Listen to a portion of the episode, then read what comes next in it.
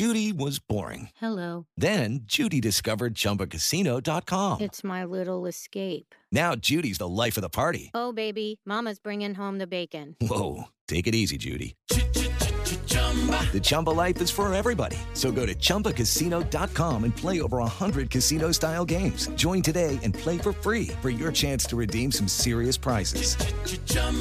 ChumbaCasino.com. No purchase necessary. Void where prohibited by law. 18 plus terms and conditions apply. See website for details. You are listening to the Next Best Picture podcast, and this is our review of Gunpowder Milkshake. I need to exchange some books. Come. Well, girl, you'll need a Jane Austen. A Virginia Woolf. and an Agatha Christie. For reading. Your talents are needed. Somebody stole from us. We need that money back. Let's change of plan. They kidnapped an eight-year-old girl. I can't leave her to die. Oh, you know the drill. Give the kill order. Some bad men are coming to hurt us. We have to go where it's safe. Okay. I'm gonna teach you to always guard your back. Hi, Mom. Am I a grandmother? God, no. Where have you been for the last 15 years? Around, making sure you're safe. I'm gonna do terrible things to you girls. We're gonna bring the sky down on their heads.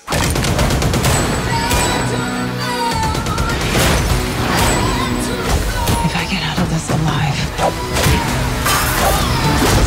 I'm coming for you.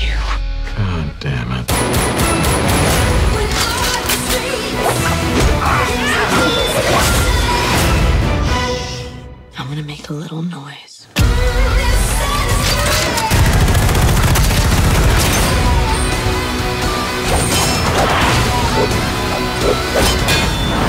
Remember who you're dealing with.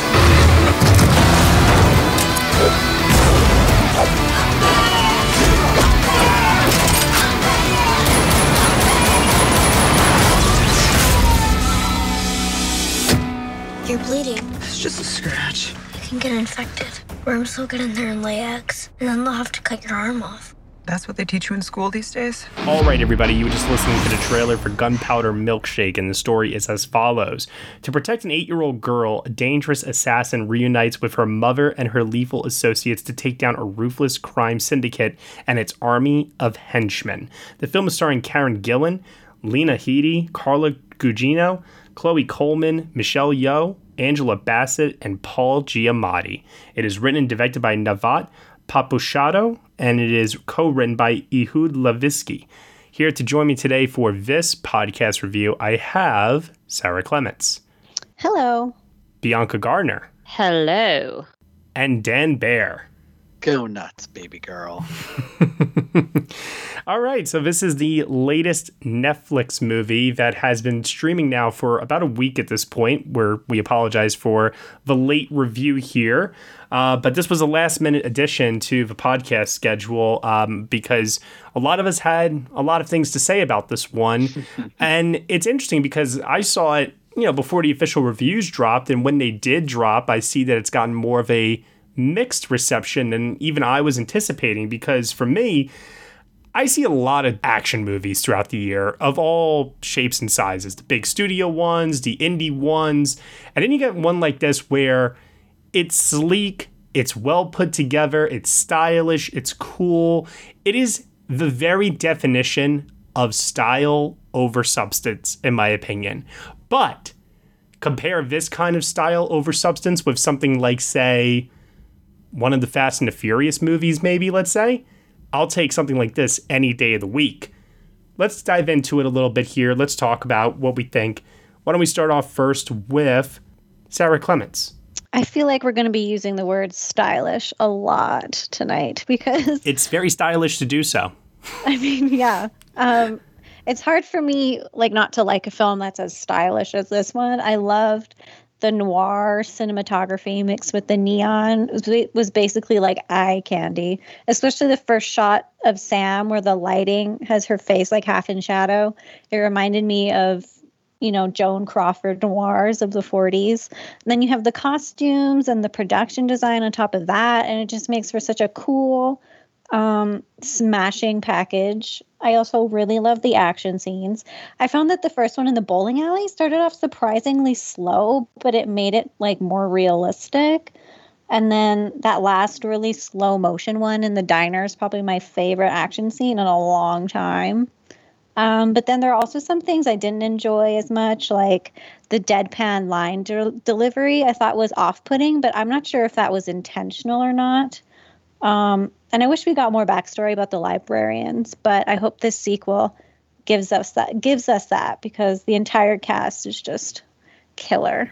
Yeah, there's definitely a page being taken out of uh, John Wick's playbook here in terms of the world building and how this world of like assassins have their own lore and code of rules that they follow. So I, I agree with you, Sarah. There's definitely, I think, going to be more explored in the sequel, which has already been uh, greenlit and ready to go at this point. It has? Yeah. Oh, thank yeah. God! Like oh, before, before cool. this, before this one even came out, it was like, yeah, we're getting a sequel. oh, thank God! Yeah. Yay. Bianca, what did you think of this movie? Yeah, so you know, that you have those types of movies where it's not a five star movie. It's not like you know Citizen Kane um, level of like greatness, but there are those kind of movies where you just can't help but continue to watch them like over and over again. They have that watchability factor. And this is definitely one of those movies that falls into that category for me. That sort of like movie that no matter what you're doing, what day you've had, you could pop on and you can enjoy yourself for like, you know, um, nearly two hours worth of like fun and there's mayhem and there's slow motion and there's cheesy one liners. I feel like you're describing a Quentin Tarantino film to me right now. it has that, yeah, it has that sort of vibe to it. Oh, yeah, definitely. I wouldn't be surprised to find out that he's actually a big fan of this movie. I uh, that would not shock me. Yeah, oh, not at all. Yeah, it's it's less to me. It's less pretentious and, and full of itself. It's almost like more self aware of fact that it is in lots of ways a parody of these type of action films that you have and i really just found everything about its its style its mise en scène was so cool and slick that i was just willing to forgive it for maybe its pacing issues or its story or its sort of lack of character development so I was fully on board with this movie and I had a blast watching it, which is, which is great. Yeah, you were having fun. Yeah, exactly. Dan Bear, we're up to you.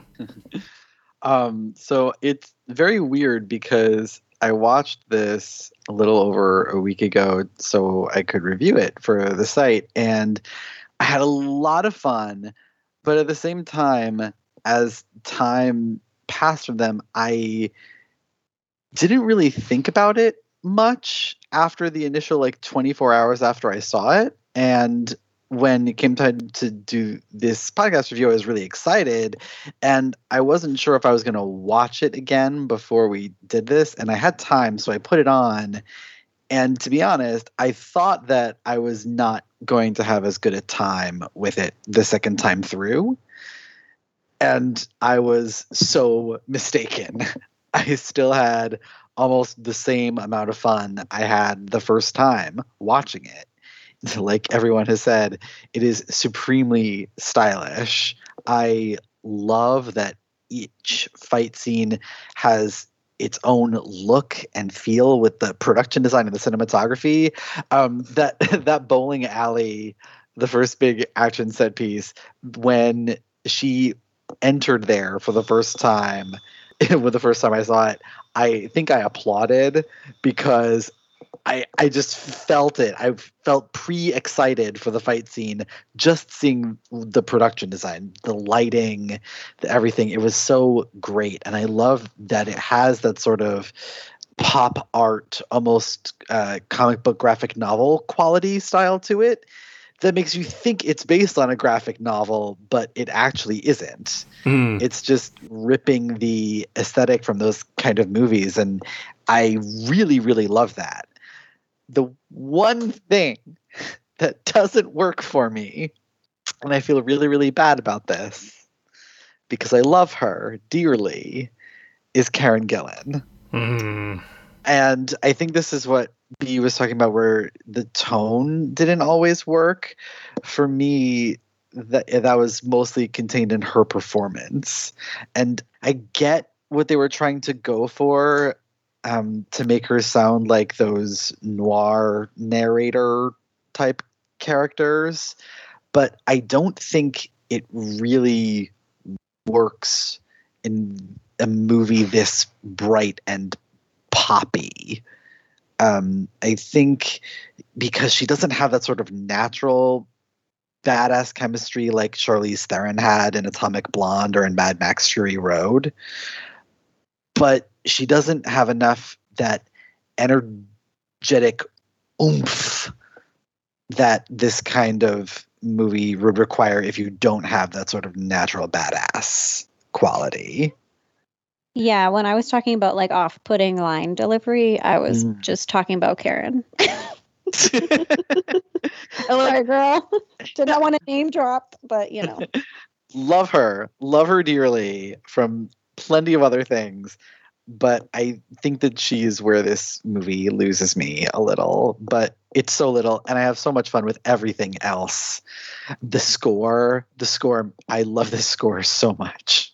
Yeah, the Western cues in the score. Yeah, I love that. It's so great. A, Yeah, and the vintage like songs are just fantastic. Mhm. Yes.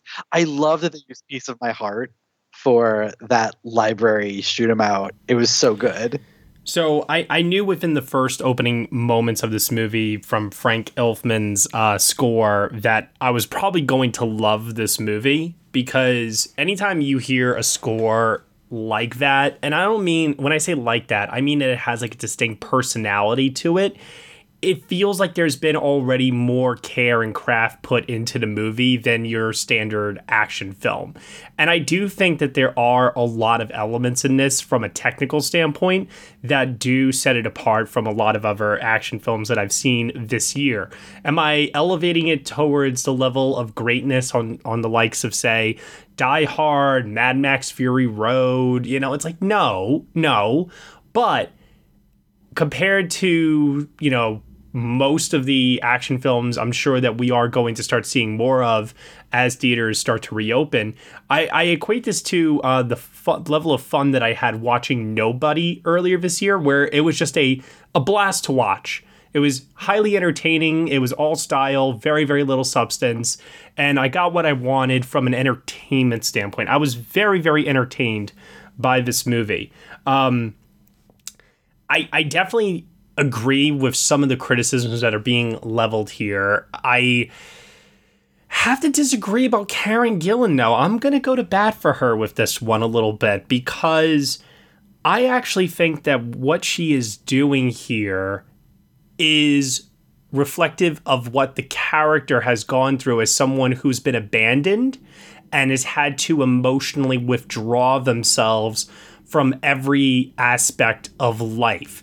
She is highly motivated by her mission and her work, and she does not allow to have emotion in anything that she does. That when it starts to creep back in, as she starts to feel something for um, Emily or for her mother again, uh, when she comes back into her life, it, it, it still feels like it is having a hard time finding its way through this very carefully built wall that she's put up for herself. And for me, it's like that worked because it almost reminded me of what Uma Thurman was doing in the Kill Bill movies sometimes, where every line delivery was very cool.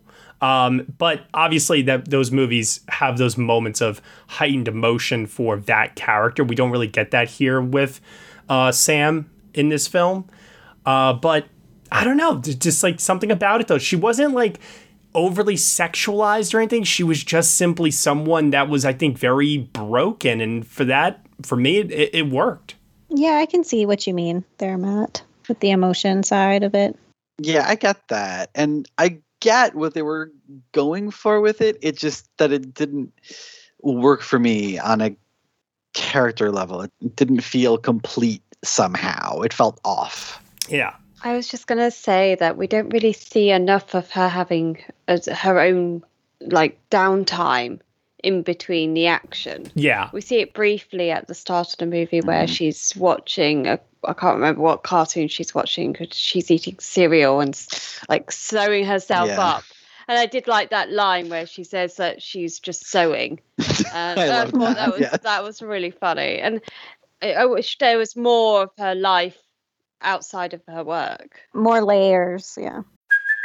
Hey, it's Kaley Cuoco for Priceline. Ready to go to your happy place for a happy price? Well, why didn't you say so? Just download the Priceline app right now and save up to 60% on hotels. So, whether it's Cousin Kevin's Kazoo concert in Kansas City, go Kevin, or Becky's Bachelorette Bash in Bermuda, you never have to miss a trip ever again. So, download the Priceline app today. Your savings are waiting. Go to your happy place Go to your happy price, Priceline. Hello, it is Ryan, and we could all use an extra bright spot in our day, couldn't we? Just to make up for things like sitting in traffic, doing the dishes, counting your steps, you know, all the mundane stuff. That is why I'm such a big fan of Chumba Casino. Chumba Casino has all your favorite social casino style games that you can play for free anytime, anywhere with daily bonuses. That should brighten your day a little. Actually, a lot. So sign up now at chumbacasino.com. That's chumbacasino.com. No purchase necessary. VGW Group. Void were prohibited by law. See terms and conditions. 18 plus. uh, like you said there, Sarah, the movie never slows down to give her those layers, um, and and that's where that whole argument of, like I said, style over substance comes into play. Instead, the movie would rather just get us on to the next set piece and just keep the plot moving and sacrifice a bit of character depth in order for us to get there. It gives us like the bare bone essentials, but it doesn't really further explore. If anything, I think that it leaves itself totally open to go deeper with the characters in a sequel. If they try to do the same thing over again, where it's just action, mayhem, violence, and style, and they don't take that opportunity to get us to go deeper with these characters that are now established, that's going to be a missed opportunity, in my opinion. Oh, absolutely. So another thing too that I like want to comment on here is uh, Sarah opened it up by saying that it's got like this pop neon light uh, neon lit like sense of color and shadow and really evoking neo noir type of vibes with it all and i i gotta say like it's one of those things where it did feel like it was ripped straight out of a comic like was like what was said before i felt like i was watching something uh, akin to almost like sin city at times where it felt like the frames were lifted straight out of a graphic novel of some sort. But obviously, that is uh, not the case. I, th- I believe this is a purely original work, if I if, if I'm not mistaken. Yeah. So kudos to them for you know putting in that level of effort to give off that feeling and to kind of create their own lore with everything. You know, you've got the you got the diner, you've got the library, you've got the hospital, and so all of these different environments have their own rules that we kind of learn as we go. And I, I really like that. That level of intrigue uh, is something that really excites me nowadays whenever we're exploring the underground world of assassins. And I also love how like sort of out of time and place it is. Right. Like, yeah. Everyone is Yeah. speaking American English, for, except for Lena Headey, but you know she has backstory, and so but it does it doesn't look like any American town that I have ever seen, and it was actually shot um, on location in Berlin, I think. And then everyone is using flip phones. yeah. That made me really happy, and I'm not sure why, but I really I love that it. panda Oh, phone. Can I Oh my god, that? the bear phone, everything. How about like her insistence to use uh, like old school weapons? Oh yeah, And I love how like outside the diner, like I like how it's so ambiguous with like the time period because outside the diner there's like a 50s car and I'm like, "Hey, what year is this?" And then they flash back and there's like modern cars, but they have flip phones. I'm like, I don't know what's going on, but I love it. it's like a world just sort of sidestepped from our own. I love it. Right. Exactly. I love love the colors of everything. You know, this is um the production designer also did the production design for Atomic Blonde, and I think that really shows. Like I these- didn't even know that. Wow. yeah, the 2 Mm-mm. movies share this really similar visual sensibility. Like that's what I want from my action movies. Give me unique, memorable fight scenes, and this one absolutely does that. And the production design is a huge part of it. You have the bisexually lit bowling alley and the white and green doctor's office that is just like so fluorescent and I and then of course the library which I will admit gave me a little bit anxiety seeing all those bullets go through those books. They're just filled. They're they're just filled with guns anyway. It doesn't matter. It's true. Yeah. I want to know if people actually went there to check out books, like if they actually treated it like a real library. Yeah. I was thinking that too all, the whole time. I was thinking to myself, like, what does this diner do if they have somebody walk in that doesn't know what kind of an establishment it is and they just want to Oh. order something? Who knows? Maybe it's a, enough off the beaten path that no one else would go there. But I think that that's like the idea, right? Is that this is sort of in its own unique way dipping its toe a bit into fantasy where we do have Yeah. to suspend that sense of realism here and really really really let ourselves kind of just get swept up in what the movie is you know giving us here um, I, I have heard some people level some criticisms as, at that criticisms at that, thinking that oh, this is totally based within the real world, and there are all these plot holes, and I have all these questions and stuff, and it's like I'm sorry, what action film is ever based in the real world? hey, listen, I'm just telling you what I've been hearing because people are very either mixed negative on this, and it's like when I watched it, I didn't even contemplate any of this stuff. I was exactly, yeah, exactly. I was just totally bought into what the movie was serving me, and what it was serving me was some female badassery, and I was loving every single moment of it. Like, yeah, I, I get it. Okay, fine. John Wick already did it. Okay, that's fine. It's John Wick with women. Is that really like the worst thing in the world? It is actually the best thing in the world. So- yeah it's, it's why like you say like we have all these action films with like men and their characters are never really that developed are they Yeah, they're given their primary motivation, and it's kept very simple, and that's that. You know. And like honestly, John Wick did it first. No, no, no. Kill Bill Volume One did it before John Wick, so everyone can please take several seats. I mean, and we all know that Kill Bill's got its own influences, and so well, I I do think that John Wick was probably more on the minds of those that were making this movie this time around, probably because how can you not make those comparisons with the neon lighting and the underground uh, assassin society with with its own set of rules and stuff? I mean, eh, come on, those comparisons are pretty pretty much there. I mean, fine on that level, but like, is it still fun? Yes. Yeah. There are a million unoriginal action movies that come out every year. Exactly. And all I ask is that they be fun and really be originals, not in their story, because it's never going to be a truly original story, but in how it's shot.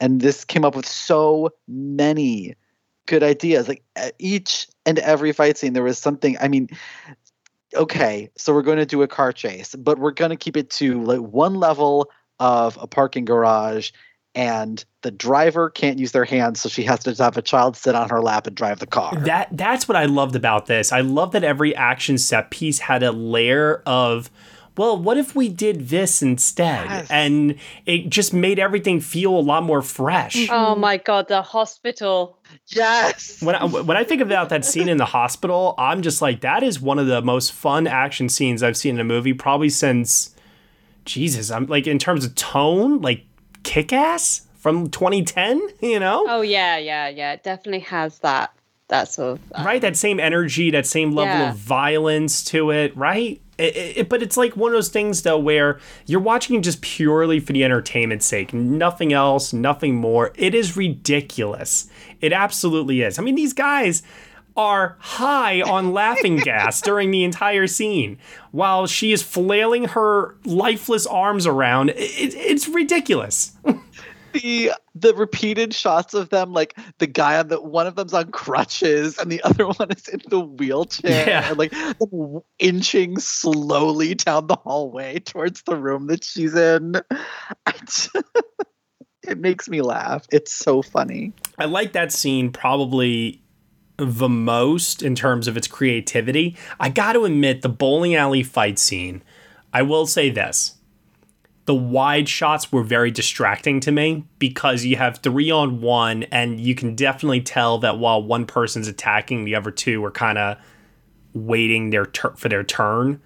And that's like a common problem nowadays in stunt choreography where I've noticed it a lot more frequently nowadays in movies, and it did pull me out of it for a minute. But the close ups and any time that they were not in those wide shots, um, I didn't have that problem here. But it was most apparent to me in the bowling alley scene. That's really interesting because I I don't recall that in the in that scene, but I'm thinking about the other scenes and like people are constantly moving. Mm-hmm. There's no standing still at all, which is super impressive. Yeah, like in the library scene, for example. Yeah. Yeah, there's a lot of kinetic energy going on in there with the editing, the bullets flailing, and the pages of the books and everything that I think that they're able to hide it a bit more because the frame just has so much packed into it. Um, and then not to mention they're cross-cutting, right, with the other characters also uh, having their own mini fight scenes, if you will. Yeah. Yeah, we really have to like give it to the stunt choreographers because this one has some really cool shit going on, and I love how the all the librarians sort of had their own fighting style. Yeah. Mm-hmm.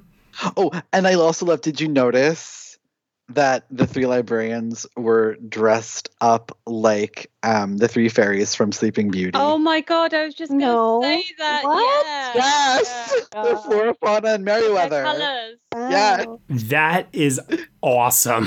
I did not realize that. the visual wit in this movie, like that, and with the um, oh god, with the robbers in the Universal monster masks.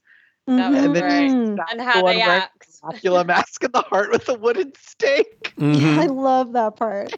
I, I do have to question, and without giving away spoilers, there is one character that doesn't make it towards the end of this movie, and I I got I got to ask some questions about that because did it not feel like we didn't get enough time, and that we were almost robbed, if you will? Because now, if I, I just feel like there was more, and they didn't have to do that. Does anyone agree or disagree?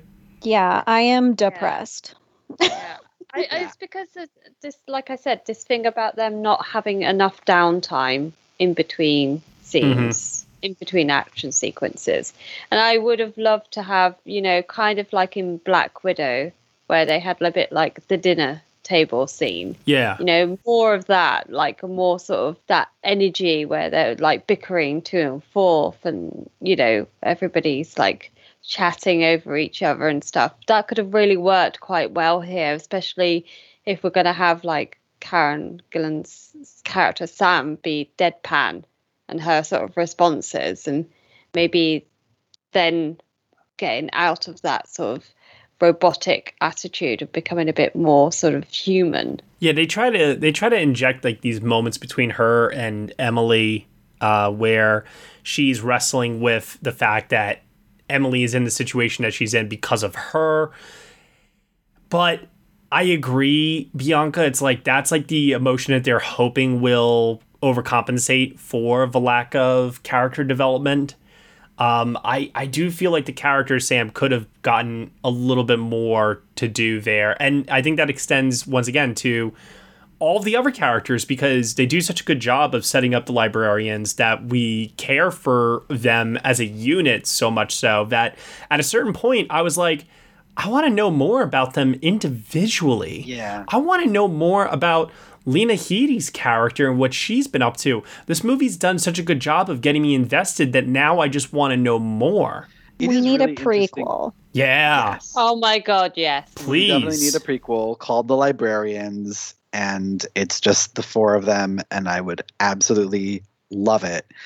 I was shocked that almost all of the character development in this movie was in Lena Headey's character. Mm-hmm. And the other thing is like I thought she gave by a pretty decent margin the best performance in the film. I think that everyone else is doing their best when they are acting opposite her. And I think she shows the most emotional range in it. And it doesn't feel out of place ever. Or when it does, it feels out of place because her character is out of place, having been disappeared for 15 years. She she definitely gets a citation from me for her line delivery when Sam asks her, "Where does that go?" and she goes, "Fucking Narnia."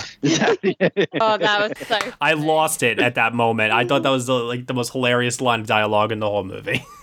Is that your attempt at an English accent? Let's move on. Um,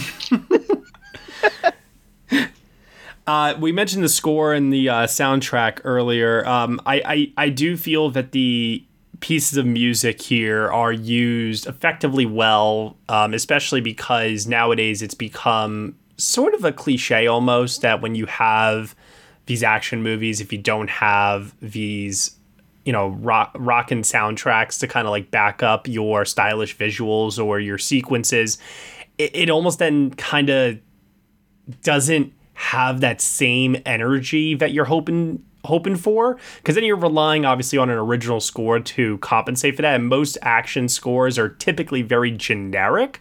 So the songs always help to give the movie that sense of style. There's that word again that we're uh, constantly alluding to here. Um, did you guys feel that the soundtrack was well utilized? Was were there any uh, tracks that felt out of place to you? What, what did you guys think?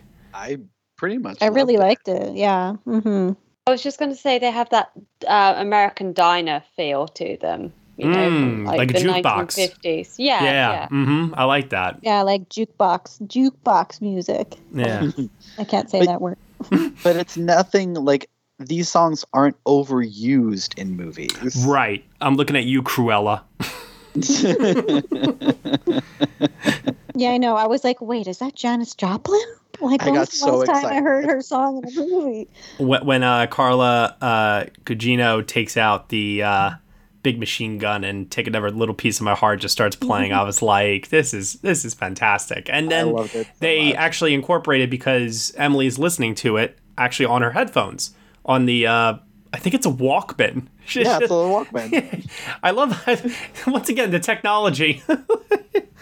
Uh, but that was really good. It's all it's all over now. Baby Blue by Bob Dylan was another great one. Um, as Sarah alluded to earlier, the the diner slow motion scene. I mean that that was really really really great. I I I love that choice especially because at that point all of the action fight scenes you know have been creative and different from the last one but instead of doing um, once again another hyper edited fight choreography stylized action sequence they just do this oner in slow motion i i thought it was great I also just love Angela Bassett's face in that scene. oh Like you have never seen someone so happy to be slamming a man's face into a milkshake.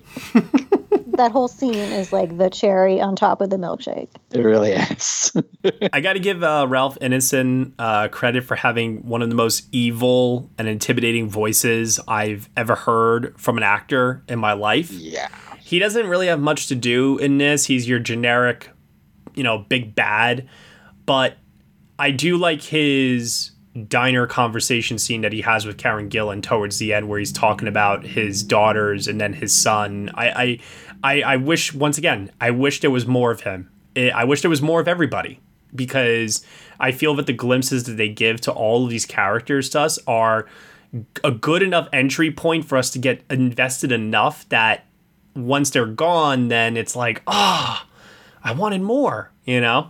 Yeah, it's there's this wasted potential with so many of the characters, and that's what kind of frustrates me is that these they set up these this world and this interesting sort of array of mm, variety of different people who exist in this world, and then they just don't expand on it, and at times it just uh, it, sometimes it works because uh, those people are sort of immediately killed off, like the three knuckleheads, as she keeps calling them.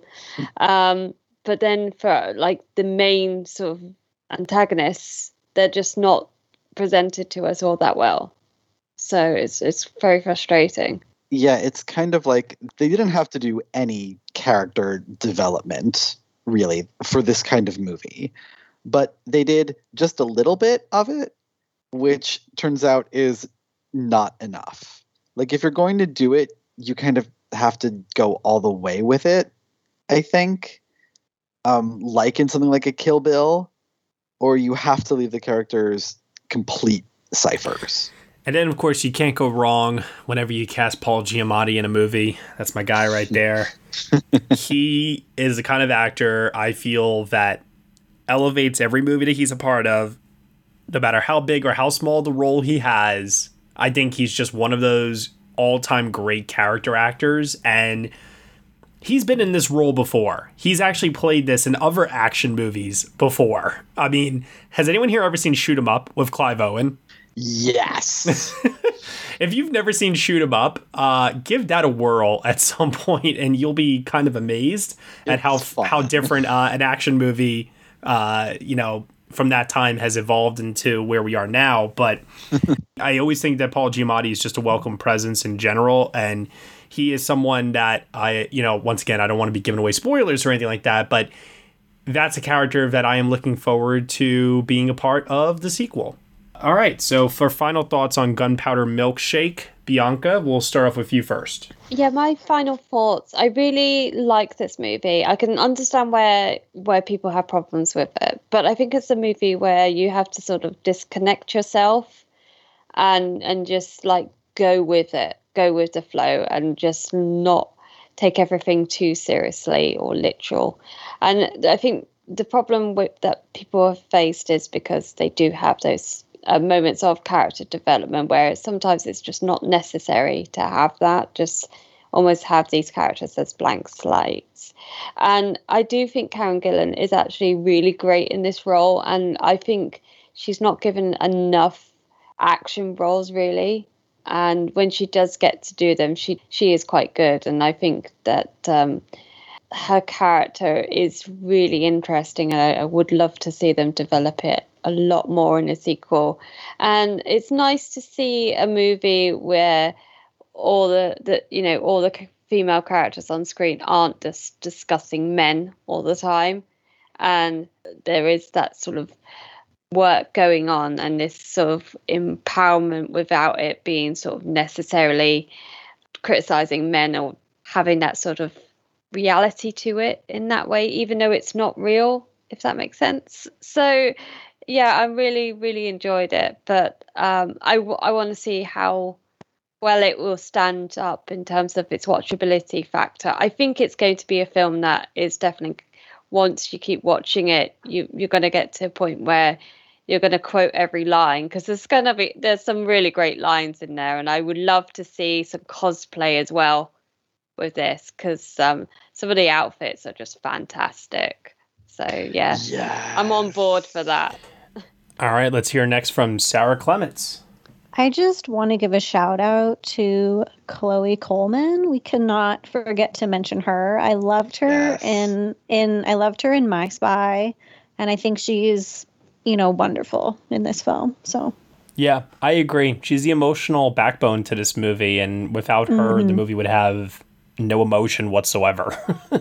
so credit to her, definitely. Yeah, and I liked the contrasts between her character and Sam because they're also incredibly similar, like in the way their parents were with them and stuff. I really liked that. Not to mention, yeah, there is this parallel that's being drawn, like you're saying, in terms of Emily going down the same route that Sam does, that could lead to her one day being also this serial killer, quote unquote, as she as she says yeah. at one point, assassin. So yeah, I, I did like that. Um, and once again, I feel that there's room to explore this even more so, but at least the foundation has been laid here. Uh, all right, Dan. I love the concept in the opening moments of this that a group of men have a woman on hand to clean up after them when things go wrong. Because, of course, they would. Mm-hmm. Like you were just saying about Chloe Coleman, I love that the movie never once skimps on the trauma that she is going through watching all of this. Right. That's part of I think what makes to the tone of this being a little weird because it's kind of melancholy and dark at the same time that it is very, you know, pop action movie. But I really appreciated all the little moments when they sort of check in with her. People tell her to close their eyes, close her eyes, or you know when she just have to when she has to walk out in the doctor's office to pick up the phone for Sam, and just to walk past like three not just dead bodies, but like pretty violently, grossly dead bodies, and it doesn't. It, you feel the weight of that moment for her and i think that's really important like that is something that not many movies would do and it's just like all the little things in this movie even though there are some problems with the screenplay and how they develop um, the characters and themes i think the little details in of artistry that are found here already put it so far above most other similar movies that I can't help but wholeheartedly recommend this. So, much like what you said earlier, Dan, I too didn't really think much about this movie after my initial viewing. I was definitely on a sugar rush after yes. it was over, and I was super excited to tell people about this movie and super excited mm-hmm. to, you know, let everyone know, "Oh my god, this movie's so much fun. You guys are going to have a blast watching this." And then I didn't really think about it after that. It kind of just faded. But then I did find myself rewatching it again before this podcast, like you, and the same thing happened where I really enjoyed the act of watching it. That I, like Bianca said, I could see myself in a couple years' time, like, oh, you want to just throw something on really quick? This is one of those let's just throw it on kind of movies. Yeah. And you don't have to like invest much in it and you can just have a good time watching it. Pure and simple. And there are some people who think that that is not good. And so I think that they have reflected that in some of their critiques. I, I, know that also the violence in a lot of cases, some people were having issue with how violent the movie is at times. Um, I get that, and which they wouldn't be doing if it was about men. Like, interesting. Sips tea. Mm-hmm. Hmm. They that that has never been a critique that has held any water with the John Wick movies. I I agree with you, man. I agree. Which is why I find the criticism to be so unusual. You know, it's like you're kind of showing your ass a little bit, aren't you? Anyway. Yeah. I'm giving this a really, really strong 7 out of 10. I really, really enjoyed it. I definitely, like Dan said, would recommend it to most people. Um, with like the slightest of reservations, but otherwise, th- I, this is just a blast and some of the most fun I've had watching a movie uh, all year. And like I said earlier, I would I would even do it as a double feature with Nobody. I think that they both have like that same quality of energy and hyperkinetic excitement and action to them that, that this would just make for just such a fun time. So yeah, uh, seven out of ten for me. Bianca. Yeah, it's um like you say, a strong seven out of ten for me. I mean, I would like to see how it might fare up um, at the end of the year. I would like to try and watch this a few more times before um, the end of the year is out, because uh, I have a feeling like each time I'm going to get some more out of it. So let's see. Sarah. Yeah, I'm a strong seven. Also. Dan this is the kind of movie that made me angry that it was on Netflix because I really want to see it in a theater with a group of people. Yes. I am at an eight because of how much fun I had watching it. All right, and I'll keep this section really, really short here. Uh, this is coming nowhere near the Oscars. Pure and simple. Sadly, I mean, no. I, I wish though. I really yeah. do wish, like, for those costumes. I really love that that so whole yes. that whole look they all had. I love so many elements of this movie. I really do. The score. But, uh, yeah, the score. I already have it downloaded. I was listening to it earlier today. if honestly, like if I could hope, if I could get one Oscar nomination for this, it would be that score. Well, keep dreaming. like you were saying, it's just so full of personality, Matt, and that is automatically a sign that you're in for a good time. Yeah, I completely agree with that aspect of it. All right, everyone. Well, that'll do it here for our review of Gunpowder Milkshake on the Next Best Picture podcast. Bianca, tell everyone that's listening right now where they can find you on the internet. Um, I'll be slapping some milkshake, and you can um, find me at the Film B on Twitter. Sarah Clements You can find me at Mildred's Spheres on Twitter. and Dan Bear.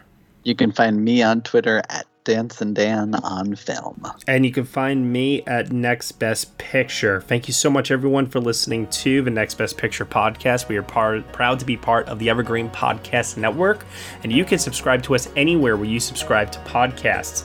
Be sure to leave us a review on Apple Podcasts and let us know what you think of the show. We really appreciate your feedback and your support, which you can also lend on over at Patreon. For $1 minimum a month, you will get some exclusive podcast content from us. Thank you so much for listening as always, and we shall see you all next time.